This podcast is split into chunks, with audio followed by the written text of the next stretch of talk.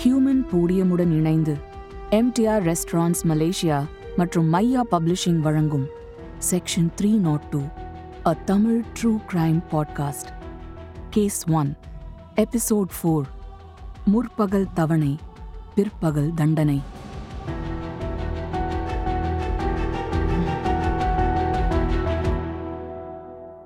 முத முதலா சென்னையில இன்ஸ்டால்மெண்ட் அதாங்க தவணை முறைய அறிமுகப்படுத்தினது ஜெம்மன் கோல வேலை பார்த்த ஆள வந்தார்தான் கொடுமை பாருங்க.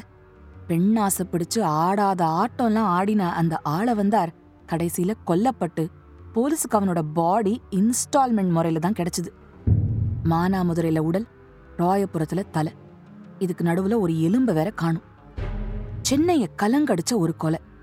ரெண்டே வாரங்கள்ல துப்பு தொலக்கப்பட்டு கொலைகாரங்க யாருன்னு கண்டுபிடிச்ச போலீஸோட திறமையே திறமை. ஆனா நீங்க கவனிச்சு பாத்தீங்கன்னா பிரபாகர் மேனனுக்கு ஆத்திரம் தான் நிறைய இருந்திருக்கே தவிர போலீஸ் கிட்ட சிக்காம ஒரு கொலைய பண்ணணுங்கிற அக்கறை எடுத்துக்கிட்டதா தெரியல. பிரபாகர் மேனன் புத்திசாலித்தனமா எதையுமே பிளான் பண்ணல. தன்னோட ஆத்திரத்துல ஏராளமான சாட்சிகளை தனக்கு எதிரா ஏற்படுத்தியிருந்தான். ஒரு கொலைய திட்டமிடுறதுனா எவ்வளவு நாள் அதை பத்தி யோசிக்கணும். ஆனா ஜஸ்ட் லைக் தட் ஒரு ராத்திரியில முடிவு பண்ணி அடுத்த நாளே கொலை பண்ணி ஆள வந்தாருங்கிற ஒரு ஆளை ஒரு நிமிஷத்துல இல்லாம செஞ்சுட்டான் பிரபாகரன். ஆளவந்தார் உடல்ல இருந்த ரெண்டு டிஎன்ஏ திருமதி ஆளவந்தார் கொடுத்த சாட்சியங்கள் ஜெம்மன்கோ உள்ள வேலை பார்த்தவங்க சாட்சியம் வீட்டுக்காரர் முகமது யூசுப் வீட்ல வேலை பார்த்த நாராயணன் தேவகி வீட்டுக்கு எதிர இருந்த வாடகை சைக்கிள்காரர் கொடுத்த தகவல்கள் ரிக்ஷாக்காரர் போர்ட்டர் இவங்க எல்லாம் கொடுத்த சாட்சியம் தேவகி வீட்ல இருந்த ரத்த தடயங்கள்னு எல்லாம் குற்றவாளிகள் தேவகியும் அவ புருஷன் பிரபாகர் மேனனும் தான்னு சந்தேகம் இல்லாம காட்டிடுச்சு. இனி கொலகாரங்களை பிடிக்க வேண்டியதுதான் பாக்கி. அவங்க மைசூர் வழியா பாம்பே போயிருந்தாங்க. இன்ஸ்பெக்டர் அவசரப்படல. முதல்ல தேவகியோட அப்பா ராமன் மேனன் கிட்ட அவங்களுக்கு பெங்களூர்லயும் பம்பாயிலையும் இருக்கிற உறவுக்காரங்களோட டீட்டெயில்ஸ் எல்லாம் வாங்கிக்கிட்டாரு. போலீஸ் பட முதல்ல பெங்களூருக்கு போச்சு. அங்கிருந்து மைசூர் போய் ஃப்ரீடம் பத்திரிகையில விசாரணை செஞ்சுட்டு விமானத்துல ஏறி பம்பாய்க்கு போனாங்க. முதல்ல பம்பாய் போலீஸ சந்திச்சு வழக்கு பத்தி சொல்லிட்டு அவங்க உதவியோட தேவகியையும் பிரபாகரனையும் அவங்க உறவுக்காரங்க வீட்ல தேட ஆரம்பிச்சாங்க. கடைசியா சுபேதார் மேஜர் நாயருங்கிற உறவுக்காரர் வீட்ல பதுங்கி இருந்த பிரபாகர் மேனனை கண்டுபிடிச்சாரு ராமநாதையர். வேடிக்கை என்ன தெரியுமா? அவனை அவர் பார்த்தப்போ அவன் சட்ட பேக்கெட்ல ஒரு காஸ்ட்லி பேனா சொருகி இருந்தான் அதுல சி ஏன்னு இனிஷியல்ஸ் போட்டிருந்தது. ராமநாதையர் அதட்டி கேட்டதும் அது ஆளவந்தாரோட பேனான்னு ஒத்துக்கிட்டான் பிரபாகர். சி ஆளவந்தார். ஓட short form C A. Devaki எங்கன்னு அவனை கேட்டப்போ பிரபாகரன் சொன்ன பதில் இன்ஸ்பெக்டரை திகைக்க வச்சுது. சார் அவ பிரெக்னன்ட். ஆஸ்பத்திரியில இருக்கா. அப்படின்னு சொன்னதும் இன்ஸ்பெக்டர் அதிர்ந்தார். தேவகி பிரெக்னன்ட்னா கொலை நடந்தப்போ கூட இருந்திருக்க முடியுமா? கோரமான முறையில ஆள வந்தாரோட உடல கூறு போட்டு அறுத்திருக்காங்க. ரத்தப்போக்கு வேற நிறைய இருந்திருக்கும். இதெல்லாம் எப்படி ஒரு கர்ப்பிணியால சகிச்சிட்டு இருந்திருக்க முடியும்? தன்னோட சந்தேகத்தை பிரபாகரன் கிட்டேயே கேட்டாரு இன்ஸ்பெக்டர். அதுக்கு தான் சார் நான் தேவகியை அடுத்த ரூம்ல போய் இருக்க சொன்னேன். அந்த பாவி கர்ப்பிணின்னு கூட பார்க்காம அவகிட்ட தவறா நடக்க முயற்சி செஞ்சான் அதுக்கு தான் அவனை கொலை செஞ்சேன். அப்படின்னு சாதாரணமா சொன்னான் பிரபாகர் மேனன். இன்ஸ்பெக்டருக்கு பிரமிப்பு அடங்கல. ஒரு கர்ப்பிணி பெண்ணால ஒரு கொலைக்கு உடந்தையா இருக்க முடியுமா? ஜெம்மன்கோ போய் ஆளவந்தார்கிட்ட சிரிச்சு பேசி அவனை அழைச்சிக்கிட்டு வந்து ஒரு உயிரை கொல்றது எவ்வளோ பெரிய காரியம். அதுவும் வயத்துல ஒரு உயிரை வச்சுக்கிட்டு இன்னொரு உயிரை காவு வாங்க எப்படி மனசு வரும்? இன்ஸ்பெக்டர் தேவகி இருந்த ஆஸ்பத்திரிக்கு போனார். ஆளவந்தாரோட பொணத்தை அறுத்து அவனோட உடல் பாகங்களை டிஸ்போஸ் செஞ்சது பிரபாகரன் தான்னாலும் கூட இருந்த தேவகி அதை நிச்சயம் பார்த்துருக்கணும். ஒரு பொண்ணால எப்படி அந்த கோர காட்சியை ஜீரணிக்க முடியும்? இன்ஸ்பெக்டருக்கு சந்தேகம். உண்மையிலேயே தேவகி கர்ப்பமா இருந்தாளா? இல்ல போலீஸ் தன்னை பிடிக்க வராங்கன்னு தெரிஞ்சுக்கிட்டு ஆஸ்பத்திரியில சேர்ந்து உடம்பு சரியில்லாம நடிக்கிறாளான்னு? அந்த கேள்வியை தனக்குள்ளேயே கேட்டுக்கிட்டபடியே இன்ஸ்பெக்டர் தேவகிய பார்க்க போனாரு. ஆனா அதுக்கான பதில் அவர் ஹாஸ்பிட்டல் உள்ள நுழைஞ்சதுமே கிடைச்சது. இன்ஸ்பெக்டர் உள்ள நுழைஞ்ச அதே சமயம் தேவகிக்கு அபாஷன் ஆயிருந்தது. அதிர்ச்சியால அவளுக்கு அபார்ஷன் ஏற்பட்டதா சொன்ன டாக்டர்கள் அவளுக்கு பூரண ஓய்வு தேவைன்னு சொல்லிட்டாங்க. பம்பாய் போலீஸ் உதவியோட பிரபாகர் மேனன் ஆளவந்தார கொலை செஞ்சதுக்காக கைது செய்யப்பட்டான். அவனை பம்பாய் போலீஸ் கஸ்டடியில ஒப்படைச்சிட்டு ராமநாத் ஐயர் போலீஸ் படையோட பம்பாயிலேயே தங்கி இருந்தார் ஆன தேவகிக்கு உடல் தேறினாதான் டிஸ்சார்ஜ் செய்ய முடியும்னு டாக்டர்கள் சொல்லிட்டதுனால அவர் பம்பாயிலேயே காத்துட்டு இருக்க வேண்டி இருந்தது பிரபாகர் மேனன் ஆகஸ்ட் இருபத்தெட்டாம் தேதி ஆளவந்தார கொலை பண்ணான். சரியா? செப்டம்பர் பதிமூணு ஆயிரத்தி தொள்ளாயிரத்தி ஐம்பத்தி ரெண்டு அன்னைக்கு பிரபாகர் மேனன் கைது செய்யப்பட்டான். தேவகி உடல் நலம் சரியாகணுங்கிறதுக்காக பம்பாயிலேயே காத்திருந்த போலீஸ் பட செப்டம்பர் இருபத்தி ரெண்டாம் தேதி தேவகி ஹாஸ்பிட்டல்ல இருந்து டிஸ்சார்ஜ் ஆன உடனே அவளை கைது செஞ்சாங்க. இந்தியாவுக்கு சுதந்திரம் கிடைச்ச அப்புறம் சென்னையில நடந்த மொத கொலை. அதுவும் கொடூரமா. கொலை செய்யப்பட்டவனோட பணம் பல இடங்கள்ல கூறு போடப்பட்டு உடலோட பாகங்கள் கிடைச்சதுங்கிற மாதிரி கொலையெல்லாம் ரொம்பவே புதுசு. அதனாலதான் மக்கள் இந்த கொலை வழக்க பரபரப்போட பின்தொடர்ந்தாங்க. பாம்பேல தேவகியும் பிரபாகர் மேனனும் கைது செய்யப்பட்ட விஷயம் சென்னையில பெரிய செய்தியாய் போச்சு. எப்ப வராங்க? எப்ப வராங்கன்னு சென்னை சென்ட்ரல் ஸ்டேஷன்ல அவங்க வர அன்னைக்கு கூட்டம் அல மோதிச்சு ஆனா இன்ஸ்பெக்டர் இதை எதிர்பார்த்ததுதான். போதா குறைக்கு ஜார்ஜ் டவுன் பகுதியில கோமட்டி செட்டியார்கள் நிறைய பேர் இருந்ததுனால சென்ட்ரல் ஸ்டேஷன் வழியா கொலகாரங்களை அழைச்சிட்டு போனா பிரச்சனை வரலாம்னு நினைச்சு ரெண்டு பேரையும் விமானத்துல அழைச்சிட்டு வந்தாரு இன்ஸ்பெக்டர். தேவகியோட உடைமைகளை கைப்பற்றின போது அதுல ஒரு மலபார் கத்தி இருந்தது. அந்த கத்திய உபயோகிச்சுதான் ஆள வந்தார் கொலை செய்யப்பட்டிருக்கணும்னு போலீஸ் யூகிச்சாங்க. சென்னைக்கு வந்ததும் போலீஸ் சாட்சிங்களை திரட்ட ஆரம்பிச்சாங்க. சுமார் ஐம்பது சாட்சிங்களோட பெயர்களை சேகரிச்சு கோர்ட்ல அவங்கள சாட்சி சொல்ல தயார் செஞ்சாங்க. தொடர்ந்து தேவகி பிரபாகரன் கிட்ட விசாரணை செஞ்ச போது ஆளவந்தாரோட வாட்ச் பிரபாகரன் கிட்ட இருக்கிறது கண்டுபிடிக்கப்பட்டது.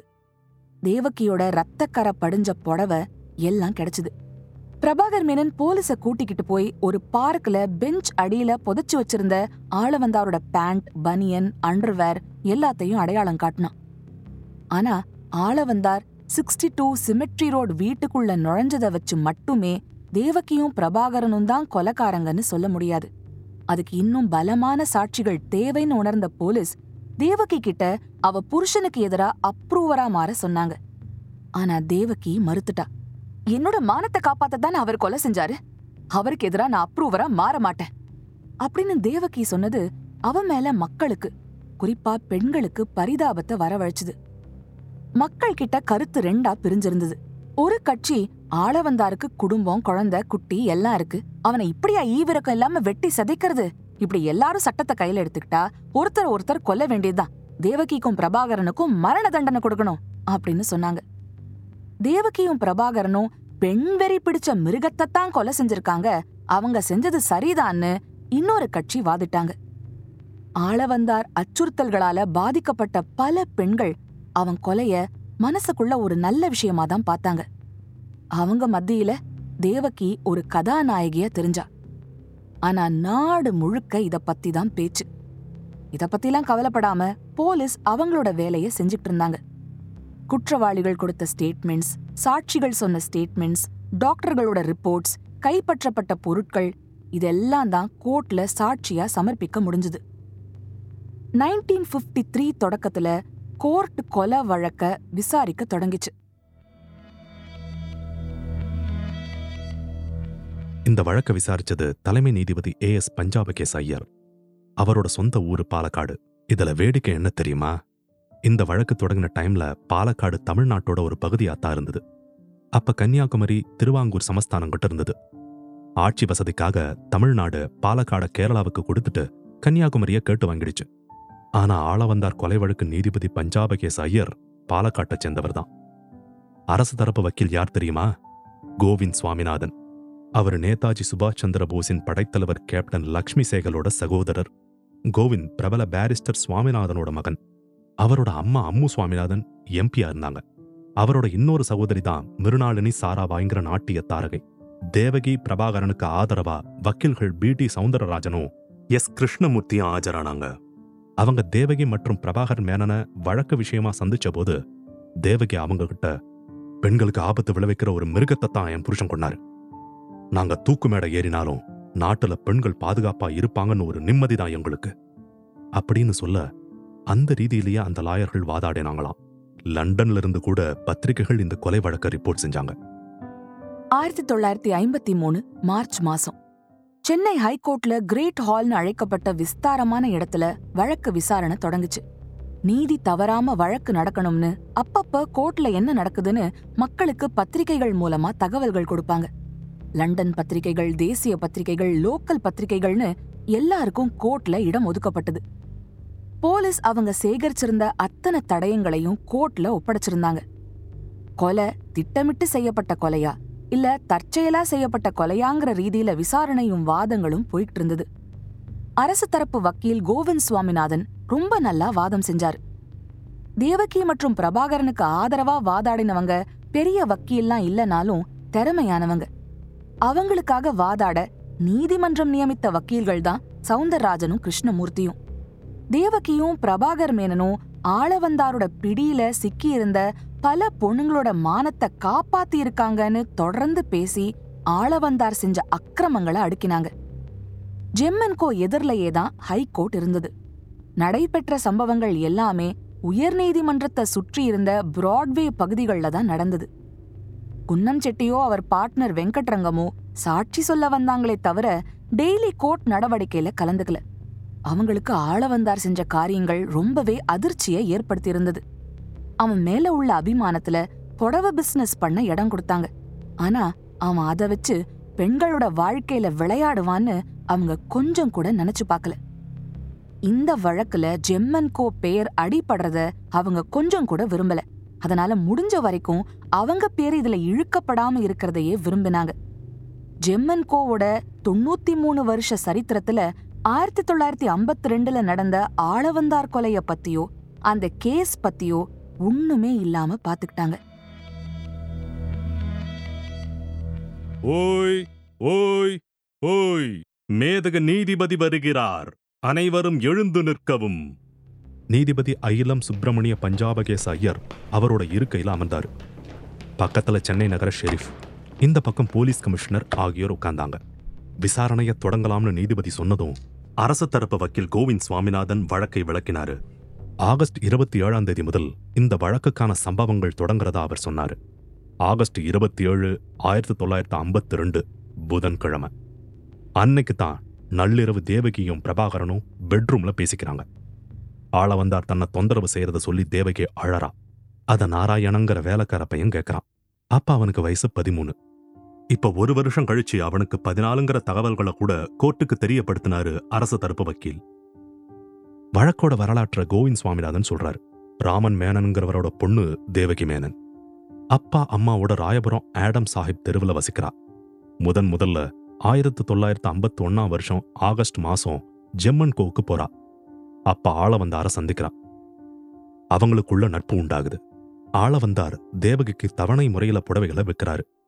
அதுக்கு ஒரு மாசம் கழிச்சு பணம் கொடுக்கிற நேரத்துல பணத்துக்கு பதிலா தன்னோட உறவு வச்சுக்க சொல்றான் ஆளவந்தார் ரெண்டு பேரும் செப்டம்பர் மாசம் பிராட்வே மெர்கன்டைல் ஹோட்டல் ரூம்ல உறவு வச்சுக்கிறாங்க. ஏற்கனவே தேவகிக்கு பிரபாகர் மேனன்கிறவரோட கல்யாணம் பேசப்பட்டிருக்கு. முதல்ல இன்சூரன்ஸ் கம்பெனில வேலை பார்க்கறான் பிரபாகர் மேனன். அப்புறம் ஃப்ரீடம்ங்கிற பத்திரிக்கையில நிருபரா சேர்றான் ரெண்டு பேருக்கும் ஆயிரத்தி தொள்ளாயிரத்து ஐம்பத்தி ரெண்டு ஜூன் மாசம் கல்யாணம் நடக்குது. கணவன் மனைவி ராயபுரம் சிமெட்ரியோடு அறுபத்தி ரெண்டாம் நம்பர் வீட்டு மாடியில குடுத்தனம் செய்றாங்க. தன்னோட பத்திரிகைக்கு விளம்பரம் வேணும்னு நினைக்கிற பிரபாகர் மனைவி தேவகி கிட்ட ஜம்மன் கோவுக்கு போய் விளம்பரம் வாங்கிட்டு வான்னு சொல்ல முதல்ல மறுத்த தேவகி அப்புறம் கணவனை அழைச்சுக்கிட்டு ஜம்மன் கோவுக்கு போறா. அவங்க திருமணத்துக்கு வாழ்த்து சொல்ற ஆள வந்தார். தேவகி கிட்ட உரிமையோட பேசுறான். அது அவ கணவன் பிரபாகருக்கு சந்தேகத்தை ஏற்படுத்துது. இந்த நிலையில ஆளவந்தார் மறுபடியும் தேவகிக்கு செக்ஸ் டார்ச்சர் தர ஆரம்பிக்கிறான். கல்யாணம் ஆனா என்ன? அப்படின்னு தேவகியை நச்சரிக்கிறான். உன் புருஷன் பத்திரிகைக்கு விளம்பரம் கொடுத்ததே நீ நான் சொல்றதுக்கெல்லாம் சரின்னு சொல்லணும்னு தான். அப்படின்னு மிரட்டி தேவகியை மறுபடியும் பிராட்வே ஹோட்டலுக்கு கூப்பிடுறான். ஆனா தேவகி அவங்கிட்ட இருந்து தப்பிச்சு ஓடி போயிடுறா. அவ வீட்டுக்கு போனப்ப அவளோட நிலைய பார்த்து கணவன் பிரபாகர் சந்தேகத்தோட கேட்கறான் ஆளவந்தாருக்கும் உனக்கு என்ன சம்பந்தம்? அப்படின்னு அவன் கேட்டதும் அவ எல்லா உண்மையையும் சொல்லிடலான்னு நினைக்கிறான். புதன்கிழமை ஆகஸ்ட் இருபத்தேழு ஆயிரத்தி தொள்ளாயிரத்தி ஐம்பத்தி ரெண்டுல கணவன் மனைவி ரெண்டு பேரும் பிராட்வே மினர்மா தியேட்டருக்கு போறாங்க. அங்க தனக்கும் ஆளவந்தாருக்கும் இருந்த தொடர்பை பத்தி தேவகி சொல்றா. பிரபாகர் ஆத்திரத்தோட தேட்டரை விட்டு வெளியேறி வீட்டுக்கு போறான். அன்னைக்கு நள்ளிரவு கணவன் மனைவி பேசிக்கிறாங்க. அப்ப பிரபாகர் தேவகி கிட்ட நீ நாளைக்கு ஆளவந்தார வீட்டுக்கு அழைச்சுக்கிட்டு வா. நான் அவன் கதையை முடிக்கிறேன். அப்படின்னு பிரபாகர் மலையாளத்துல சொன்னதை ஊர்ஜிதம் செய்யறான் சாட்சியான வேலைக்கார பையன் கேட்டி நாராயணன். அதுக்கப்புறமா சம்பவங்கள் கிடுகிடுன்னு நகருது. ஆனா விதி எல்லா திட்டங்களையும் வெளிச்சத்துக்கு கொண்டு வந்துருது.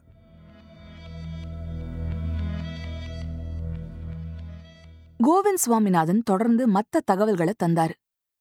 தேவகி ஜெம்மன்கோ போய் ஆளவந்தார்கிட்ட பேசுற நேரத்துல பிரபாகர் ஆபீஸ்க்கு லீவ் போட்டுட்டு காலையில ஒரு ஒன்பது மணிக்கு காதர் மொய்தீன்கிற நபரை சந்திச்சு ஒரு மலபார் கத்திய விலைக்கு வாங்குறான். வேலைக்கார பையன் நாராயணனுக்கு லீவு கொடுத்து மெட்ராஸ சுத்திப்பாரு போன்னு காசு கொடுத்து அனுப்பிடுறான். ராத்திரி வரைக்கும் வர வேண்டான்னு சொல்லி அனுப்புறான். பிரபாகர் நல்லா ட்ரெஸ் பண்ணிக்கிட்டு பத்து மணிக்கு வீட்டுக்கு பக்கத்துல இருக்கிற கடைக்கு போய் ரெண்டு விம்டோ சோடாக்களை வாங்குறான். அந்த சோடாவோட கலர் ரத்த நிறத்துல இருக்கும். சரியா பதினோரு மணிக்கு ஜெம்மன்கோ உள்ள நுழைஞ்சு தேவகி பதினொன்னே கால் மணி வரைக்கும் அங்கேயே இருந்து ஆள வந்தாரோட பேசுறா. வீட்ல கணவன் இல்ல நீ வந்தா சந்தோஷமா இருக்கலாம்னு அவ சொல்லிட்டு புறப்பட உடனே பதினொன்றரை மணிக்கு பணம் வசூலிக்க போறதா சொல்லிட்டு ஆள வந்தாரும் கிளம்புறான். ஒரு மோட்டார் ரிக்ஷா வச்சுக்கிட்டு அவன் தேவகி வீடு இருக்கிற சிக்ஸ்டி டூ ராயபுரம் சிமெட்ரி ரோடுக்கு போறான். அவன் போன மோட்டார் ரிக்ஷா டிரைவர் இங்க சாட்சியா இருக்கான். ஆள வந்தார் தேவகி வீட்டுக்குள்ள நுழையறத பார்த்த வாடகை சைக்கிள் கடைக்காரரும் இங்க சாட்சியா இருக்காரு. வீட்டு பெட்ரூம் உள்ள பிரபாகர் ஒளிஞ்சிட்டு இருக்கான். தேவகி கதவை திறக்க ஆள வந்தார் உள்ள நுழையறான். அவனுக்கு அவசரம். திரும்ப கடைக்கு போகணும். ஹால்லயே தேவகிய நெருங்குறான். என்ன அவசரம்? என் புருஷன் ராத்திரி தான் வருவாரு. அப்படின்னு தேவகி அவனுக்கு மலாய் போட்ட பாலை கொண்டு வந்து தரா. அந்த பால்ல மலாய் மட்டும் இல்ல மயக்க மருந்தும் கலக்கப்பட்டிருக்கு. சீக்கிரம் நான் திரும்ப கடைக்கு போகணும் அப்படின்னு தான் வந்த காரியத்திலேயே குறியா இருக்கான் ஆள வந்தார். தேவகி நீட்டின பால் அவசரமா குடிச்சிட்டு அவளோட சேலையை இழுக்கறான். வெளியில வாங்க! அப்படின்னு தேவகி குரல் கொடுக்க உடனே வெளியே வர பிரபாகர் ஆள வந்தாரோட சண்டைக்கு போறான். கல்யாணம் ஆன தேவகி கிட்ட நீ எப்படி தவறா பழகலாம்? அப்படின்னு ஆத்திரத்தோட கேக்குறான் பிரபாகரன். உன்னை கல்யாணம் செஞ்சுக்கிறதுக்கு முன்னாடியே தேவகி என்னோட நெருங்கி பழகியிருக்கா. நீ வேணும்னா அவளையே கேளு. அப்படின்னு ஆள வந்தார். அலட்சியமா பதில் சொல்ல பிரபாகருக்கு கோபம் அதிகமாவுது கல்யாணம் ஆறதுக்கு முன்னாடி அவ பழகி இருக்கலாம் இப்ப அவ அம்மா ஆக போறா. இனிமே நீ அவ பக்கம் தலைய வச்சு படுத்த. அப்படின்னு மிரட்டுறான் பிரபாகரன். தொடர்ந்து ஆள வந்தார் சொல்ற பல விஷயங்கள் பிரபாகரனோட வெறிய அதிகமாக்குது. ஹால்லையே தேவகியோட புடவைய அவுக்குறான். உடனே வெளியே வர பிரபாகர் அவனோட சண்டைக்கு போனான். ரெண்டு பேருக்கும் அடிதடி நடக்க பிரபாகர் தேவகிய அடுத்த ரூமுக்கு போக சொல்றான்.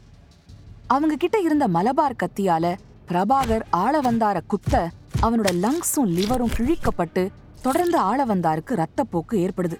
ஏற்கனவே அவன் குடிச்ச பால்ல கலந்திருந்த மயக்க மருந்து வேலை செய்ய ஆரம்பிச்சு அவன் ஒருவித மயக்க நிலைக்கு தள்ளப்படுறான். அந்த நிலையிலையும் பிரபாகரோட சண்டை போடுற ஆள வந்தார் பிரபாகர் கைய கடிச்சிடுறான். அதுக்கப்புறம் ஆள வந்தார் கீழே விழுந்து செத்து போனான். பன்னெண்டே கால் மணிக்கு வீட்டுக்கு வந்த ஆள வந்தார் அடுத்த ஒரு மணி நேரத்துல கொல்லப்பட்டிருக்கணும். உடனே அவனோட உடலை டிஸ்போஸ் பண்ண நினைக்கிறாங்க. தேவகியும் பிரபாகரனும். மலபார் கத்தியை எடுத்து முதல்ல தலையை அறுக்கிறாங்க. தலையை அறுக்கும்போது ஒரு எலும்பு சேதம் அடைஞ்சு காணாம போகுது. அப்புறம் ரெண்டு கை கால் எல்லாத்தையும் அறுக்கிறாங்க. முதல்ல பிரபாகர் மேனன் நாலு மணி வாக்குல ஆளவந்தார் தலைய அவனோட பிரவுன் சட்டையிலேயே சுத்தி எடுத்துக்கிட்டு வெளியே போறான். ஆறுமுகங்கிறவனோட ரிக்ஷாவில் ஏறி பவர் குப்பம் பீச்சுக்கு போய் கடற்கரை மணல்ல தலைய புதைக்கிறான். திரும்ப வீட்டுக்கு வரான். வரும்போது பச்சை கலர் ட்ரங்க் பெட்டி ஒன்ன வாங்கிக்கிட்டு வரான். ஆள வந்தாரோட தலை இல்லாத உடல் கை கால் எல்லாத்தையும் ட்ரங்க் பெட்டியில அடைக்கிறான். காலில் போட்டிருந்த பச்சை சாக்ஸை கூட கழட்டல. பச்சை பொட்டியை மூடி ஒரு ரிக்ஷாவில் வச்சு அன்னைக்கு சாயங்காலம் எக்மோர் ஸ்டேஷனுக்கு எடுத்துட்டு போறான். இந்த ரிக்ஷாக்காரரும் சாட்சி சொல்றாரு. போர்ட்டர் ஒருத்தங்கிட்ட பேரம் பேசி அவன் நிறைய பணம் கேட்குறான்னு போர்ட்டரே வேண்டான்னு சொல்லிட்டு ரிக்ஷாக்காரரையே கூப்பிட நினைக்கிறான் பிரபாகரன். ஆனா மனசை மாத்திக்கிட்டு போர்ட்டர் கேட்ட பைசாவை கொடுத்துட்டு பொட்டிய தூக்க சொல்றான். அந்த பச்சை கலர் ட்ரங்க் பெட்டியில ரத்தக்கரை இருக்கிறத பார்த்து போர்ட்டர் என்னன்னு கேக்குறான். ஆனா என் கையில காயம் பட்ட ரத்தம் அதை நான் தூக்குனதுனால அதுல ஒட்டி இருக்குன்னு விளக்கம் சொல்றான் பிரபாகர். பொட்டிய கொண்டு போய் போர்ட்டர் இண்டோசிலான் போட் மெயில் மூணாம் வகுப்பு பெட்டியில ஏத்தி சீட்டடியில வைக்கிறான். அவனுக்கு கூலியா அஞ்சு ரூபாய் தரான் பிரபாகர். இந்த போர்ட்டரும் சாட்சி சொல்றாரு. ஆளவந்தாரோட ஆடைகள் உள்ளாடைகளை ஒரு பார்க் பெஞ்ச் அடியில புதைச்சி வச்சுட்டு வீட்டை ரெண்டு பேருமா லக்ஸ் சோப் போட்டு கழுவுறாங்க. அப்புறம் நாராயணன் வீட்டுக்கு வரும்போது தன்னோட ரத்தக்கரை சேலைய தேவகி துவைச்சுக்கிட்டு இருக்கா நான் உதவி செய்யட்டாமான்னு நாராயணன் கேட்க அவ வேண்டான்னு சொல்லிடுறா. கொஞ்ச நாளைக்கு நாங்க வேலை விஷயமா பாம்பே போறோம். நீ ராமன் மேனன் வீட்டுல போய் இருந்துக்கோன்னு நாராயணனை அனுப்பிட்டு தேவகியும் பிரபாகரனும் மைசூர் கிளம்பி போறாங்க. அங்க ஃப்ரீடம் நிரூபர் வேலைய ராஜினாமா செஞ்சுட்டு பாக்கி சம்பளத்தை வாங்கிக்கிட்டு பம்பாய் போய் சுபேதார் மேஜர் நாயர்னு ஒரு சொந்தக்காரர் வீட்டுல பதுங்கி இருக்காங்க உறவினர் மேஜர் நாயர் உதவியோட கே எஸ் ஆல்வாங்கிறவரை சந்திச்சு வேலை கேட்க அவர் பிஐசிசி பிரிட்டிஷ் இன்சுலேட்டட் கேபிள் கார்ப்பரேஷன்ல வேலையும் வாங்கித் தரார்.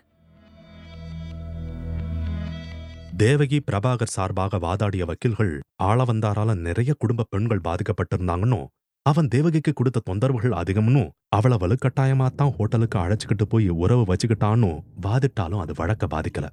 நீதிபதி பஞ்சாபகேச ஐயர் மார்ச் இறுதியில தீர்ப்பு அறிவிச்சாரு. பிரபாகரனுக்கு மரண தண்டனை விதிப்பார்னு தான் எல்லாருமே நினைச்சாங்க. ஆனா நீதிபதி section two not one three not four படி அவனுக்கு ஏழு ஆண்டு சிறைவாசமும் தேவகிக்கு மூணு ஆண்டு சிறைவாசமும் கொடுத்தாரு. ஆள வந்தார். அவன் செஞ்ச குற்றங்களுக்கு அதோட பலனை அனுபவிச்சாங்கிற ரீதியில தீர்ப்பு இருந்தது. நீதிபதி பாலக்காட சேர்ந்தவருங்கிறதால அவர் தேவகி பிரபாகரன் கிட்ட கருணையோட மென்மையா தீர்ப்பு கொடுத்தாருன்னு அப்போ சிலர் சொன்னாங்க.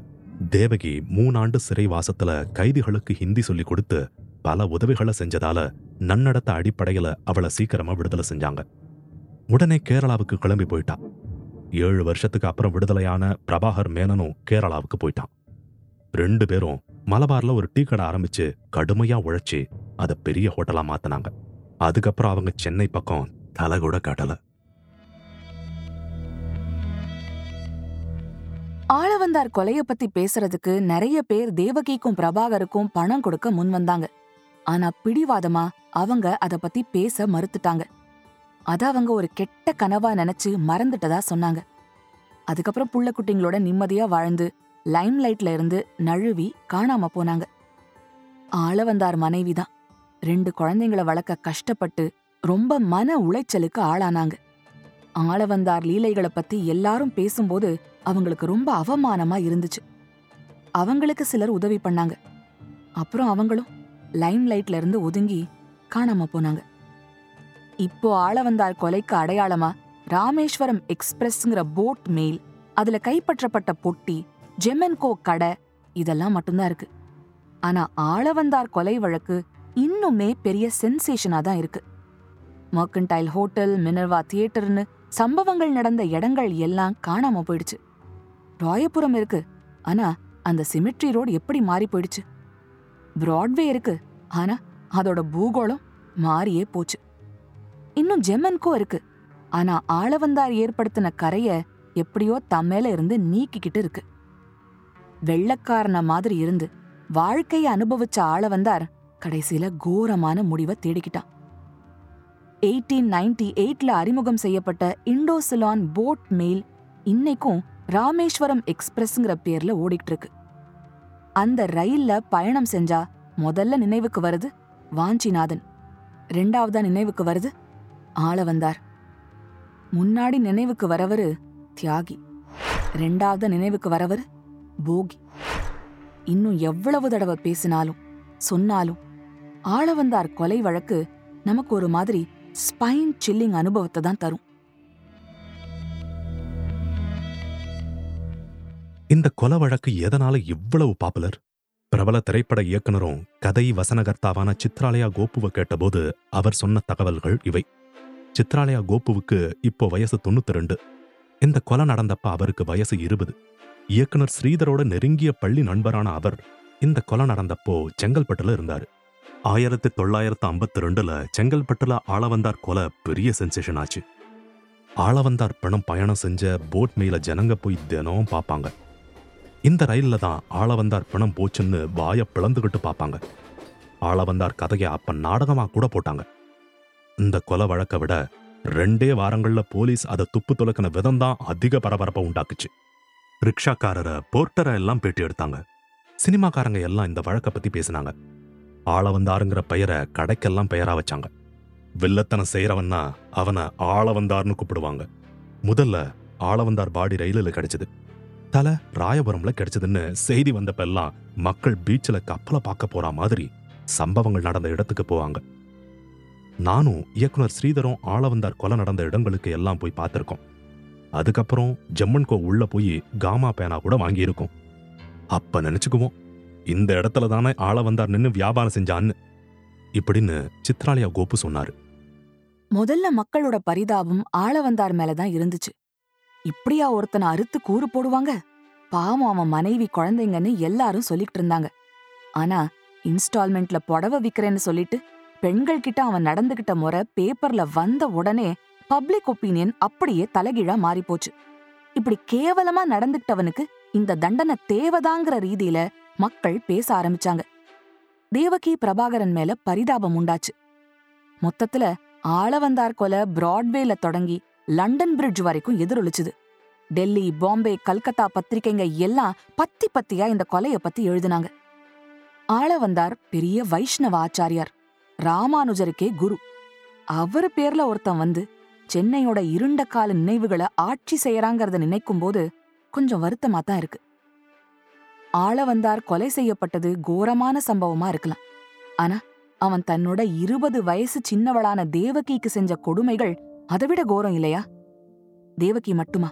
எத்தனை நர்ஸ் வேலைக்கு போற பெண்கள் விதவைகள் குடும்ப பெண்கள்னு பல பேரோட வாழ்க்கைய அந்த ஹோட்டல் அறையில பாழாக்கியிருக்கான். அதுக்கெல்லாம் தான் இந்த கோரமான தண்டனையும் என்னவோ. இந்திரன் கெட்டதும் பெண்ணால சந்திரன் கெட்டதும் பெண்ணாலன்னு வழக்கமா நம்ம பெரியவங்க சொல்லுவாங்க. அவங்களுக்கு இருந்த தீராத பெண் ஆசைதான் அவங்களுக்கு பல கஷ்டங்களை கொடுத்தது. நம்ம புராணங்கள்ல ராவணன் துச்சாதனன்னு பெண்களை துன்பப்படுத்தினவங்க கடைசில எப்படி அழியறாங்கன்னு எல்லாருக்குமே தெரிஞ்சதுதான். ஆனாலும் ஆளவந்தார் மாதிரி பல பேர் எந்த பாடமும் கத்துக்கிட்டதா தெரியல. அதே சமயம் ஆத்திரம் தலைக்கு ஏறுனா அறிவுக்கு அங்க வேலை கிடையாதுன்னு சொல்லுவாங்க. ஆளவந்தார் மேல இருக்கிற ஆத்திரத்துல கொஞ்சமும் யோசிக்காம சட்டத்தை தன் கையில எடுத்துக்கிட்டு மிருகத்தனமான ஒரு கொலைய செஞ்சிருந்தான் பிரபாகர் மேனன். தேவகி ரொம்ப ஆசைப்படாம இருந்து எல்லைய தாண்டாம இருந்திருந்தா அவ வாழ்க்கை நல்லபடியா இருந்திருக்குமோ என்னவோ ஆளவந்தார் கொலை வழக்கு முற்றும் இன்னொரு வழக்கோட அடுத்த வெள்ளிக்கிழமை சந்திக்கலாம் reference materials a hint of scandal article by T A Narasimhan and Kolappan and other materials from the Hindu archives Doordarshan series on Alavandar writer Randor Guy materials on Alavandar murder case Experiences of a film director who was in his prime youth when the murder took place. This episode was brought to you by MTR Restaurants Malaysia. Indulge in the timeless legacy of MTR restaurants and savor their world class South Indian vegetarian cuisine, which is a true culinary journey. And Maya Publishing.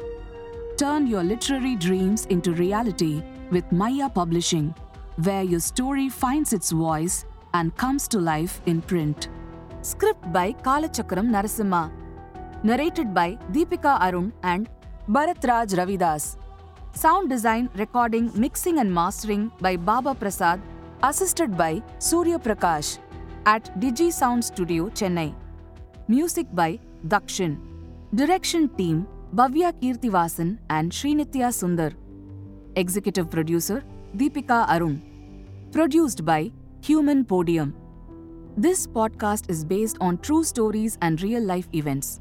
While we strive for accuracy and authenticity, certain aspects such as dialogue, pacing, and narrative sequence may have been enhanced or reconstructed for dramatic and entertainment purposes. Our intention is to provide a compelling and engaging listening experience while staying true to the essence of the stories being told. Keep in mind that some details may have been altered or condensed for storytelling reasons. Listeners are advised to use their discretion. We may refer to specific individuals or groups by their names in order to share stories, insights, or historical accounts. These references are intended to provide context and understanding and are based on publicly available information. We want to emphasize that these references are made solely for the purpose of providing accurate information and fostering a deeper understanding of our culture and society. We strive to approach these discussions with sensitivity and a commitment to treat all individuals and their stories with respect and sensitivity.